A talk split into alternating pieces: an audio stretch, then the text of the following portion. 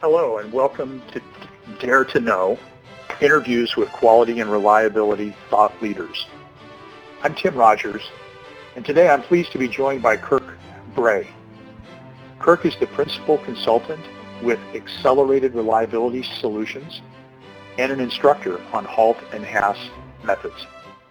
He has almost 30 years of experience in reliability testing, engineering, and management positions. He was a senior reliability test engineer at Dell's desktop PC organization, where he developed highly accelerated stress audit procedures for power supplies. Kirk also co-authored an IEEE paper that describes opportunities to improve reliability and reduce cost by performing accelerated testing at temperatures higher than what's in the design specifications. He's a senior member of IEEE and contributes regularly to conferences all over North America. Kirk, welcome, and thanks for joining us. Thank you, Tim. It's great to be here. Kirk, you've told me that you're proud of the fact that you're not a trained reliability engineer. What is it about traditional reliability training that you particularly object to? Well, Tim, basically, if we look at the history of reliability engineering and electronics reliability training, we see that most of it is focused on the intrinsic wear-out modes of components. And the reality of electronics reliability engineering is that the biggest cost and biggest expense for any company is in the beginning of the introduction of the product and the first few years of the product's use. And in most cases, in fact, the vast majority of cases, the intrinsic wear-out mode is usually not involved. So there's very little supporting evidence to the correlation between causes of field unreliability and the models that have been used in electronics reliability predictions that have been uh, very misleading in the effort to improve the reliability or improve the warranty and early life cost of failure in electronics. Kirk, this is really interesting. Uh, a, a, lot of industries, I'd say probably most industries, rely on accelerated or stress testing to help them evaluate new designs and prototypes. Is there evidence that this testing is actually useful in preventing reliability failures? Well, actually there is, and it's been known for quite a long time that any kind of stress helps precipitate uh, some of the defects that would occur in the field.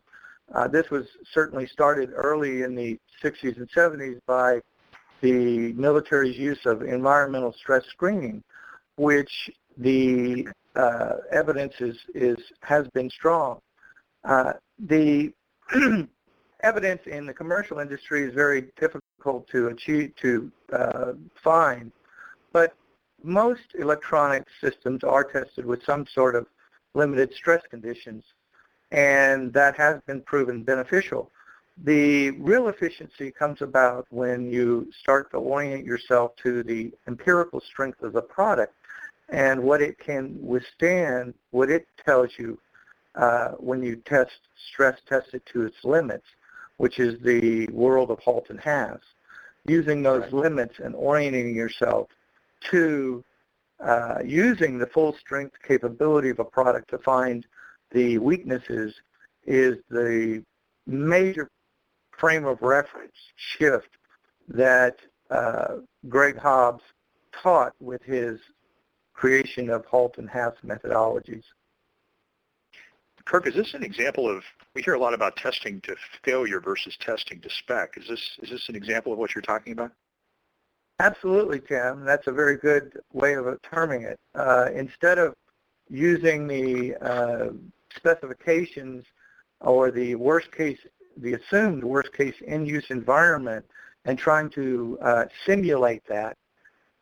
Halt and HASS is a way of stimulating the discovery of weaknesses in a product so that early on, before the product reaches a customer or in, if possible, early in the mass production, uh, you have the ability to find most or the vast majority of weaknesses in the product would cause its early life failure.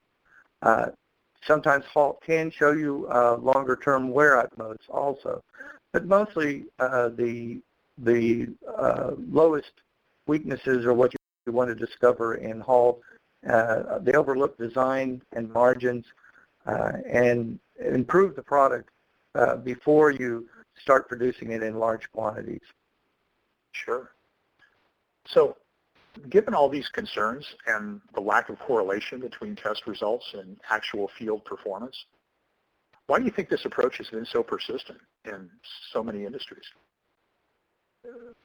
Well, Tim, I think the real problem is the actual fact that reliability data and reliability information is so uh, sensitive to any commercial electronics mm-hmm. company that it's never going to be uh, disclosed that uh, are the real causes of electronics in a large scale uh, are never going to be disclosed by any company voluntarily.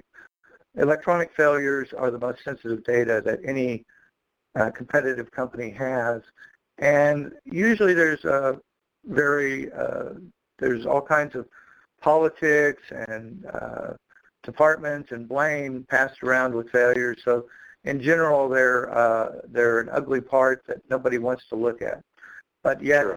Without studying unreliability, nobody uh, can really improve reliability. That's the fundamental. Is to understand reliability, you must study unreliability. So I don't let think me, this. Let me, Go, ahead. go ahead. I'm sorry. I was just going to say, it seems like there's less attention that's being given to the fundamental science of what's going on when something fails. You know what the reliability uh, failure modes are. Do you see that uh, as as part of the problem? Well, yes, and it's it is the fundamental problem, Tim. Uh, that reliability uh, in many companies uh, the unreliability, the products that failed may go back to another location, may go back to the contracting manufacturer. Uh, sometimes that information is very, very difficult for even the internal people to get. So uh, it has always been uh, difficult, and, and when you do find the failures, understanding the root cause of those failures, it does require some investigations, And uh, that's uh, one of the uh, challenges to uh, understanding unreliability is being able to go deep enough into the product and to understand the systems to be able to come up with a root cause. I think the sure. GM uh, ignition switch problem uh, really illustrated that. One of the few that became very public and has cost uh, GM millions in recalls. Sure. Um, this was a basic, uh, could have been observed very early on with if the uh, switch rotation torque had been actually tested and compared to uh, the established standards. So, so actually getting you to see this product, as a you see this as a problem in the design of the test itself?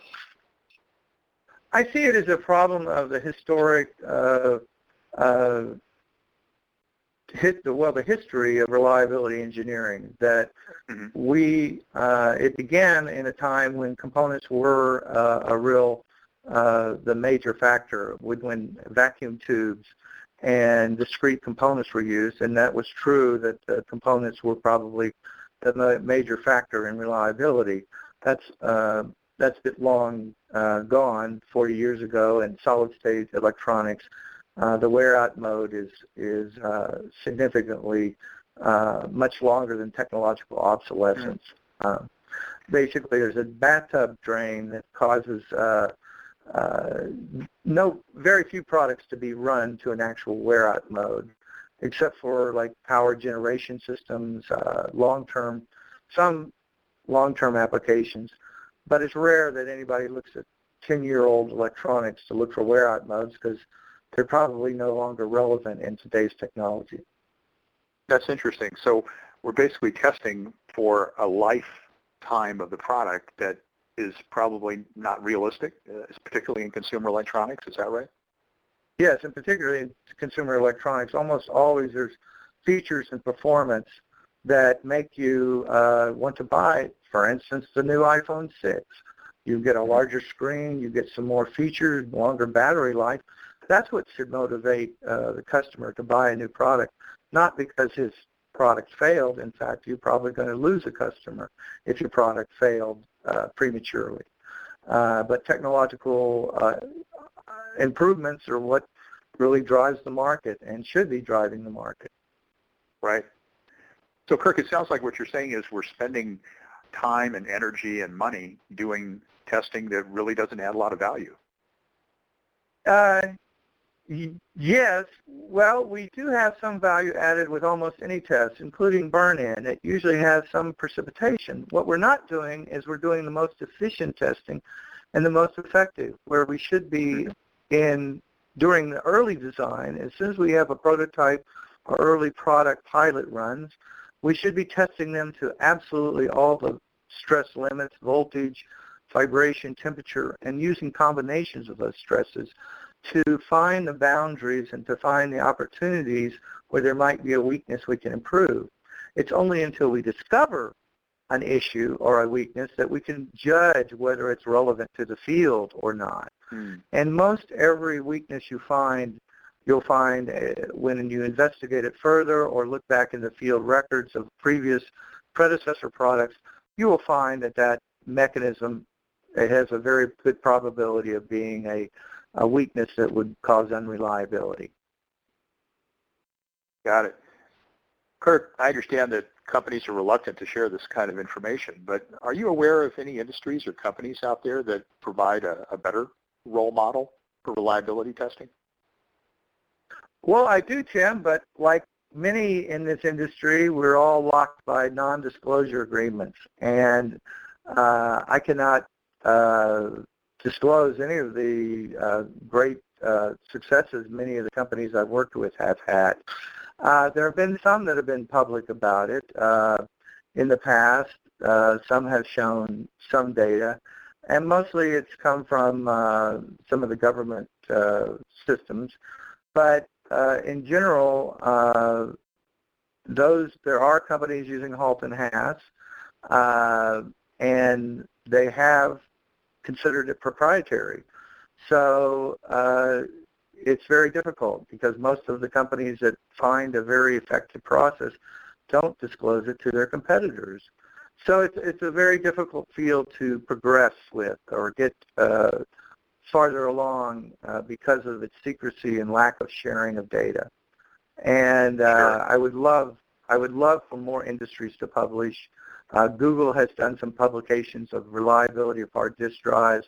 There are other papers, if you look at uh, the industry, that show uh, some of the suggestions that would you would see that they're using some limit testing. But it's a very it's a very difficult field uh, to promote or show data supporting data because of the sensitivity and the litigation liability and all the other factors of uh, releasing any failure information. Right. Kirk, one last question. Um, how do we improve this situation? What can be done to uh, bring uh, better, um, you know, rigor to our reliability testing and help it become more effective? Well, Tim, that's a good question. I, I, I certainly think that if we move our our orientation to believing that we can uh, really know the the, the field uh, life cycle environmental profiles, which we really it's very rare that we can. We make assumptions about them. But instead, we rely on the actual boundaries. And I show, for instance, a stress boundary map that you might look at, uh, well, Halt and HASS leads to these kinds of approaches and thought and the new paradigm shift of looking at the boundaries as the orientation for reliability. What we have in the, here is the uh, stress strength diagram, which many have been uh, aware of in this industry, where anywhere that the strength uh, or the strength overlaps the stress, you have failures. And uh, what we normally are testing to is a very limited four-corner test. If we orient ourselves to testing to boundaries, we generally find a huge difference between the empirical boundary and the use, uh, the environmental use conditions. By using and looking at the width especially, we can do comparative boundary analysis. So we, we see a place where if we test several samples, uh, we see with this stress there's a very wide distribution of that boundary. That would Mm-hmm. indicate very strongly that there would be a, a wide distribution in the manufacturing variability and of course as those tails of the distribution may get to into the actual use environment where it would cause failures. So these are things to be built on, but once you get to, it's only after you start to orient yourself to the empirical boundaries and limits that you can start to explore uh, this methodology a little better. There's a lot to be done in Halt and HASS uh, ever since Gregg has taken that orientation of empirical boundaries. There's a lot of data there that has never been, uh, that is rarely uh, looked at as an advantage to uh, making reliability assessments. Uh, and I basically think that there's no way to, uh, very little way to quantify the actual uh, lifetime of electronic, solid-state electronic hardware. So that we really need to move away from quantifying time to finding and reducing, especially the front end of the bathtub curve, which can only be done through uh, discovery testing. Got it. Kirk, thanks so much for your insights today. Thank you, Tim, and thanks, Brett, for orienting this and putting this together. But that was Kirk Gray, Principal Reliability Consultant at Accelerated Reliability Solutions. For more, please go to www.acceleratedreliabilitysolutions.com. This is Tim Rogers. Thanks for joining us.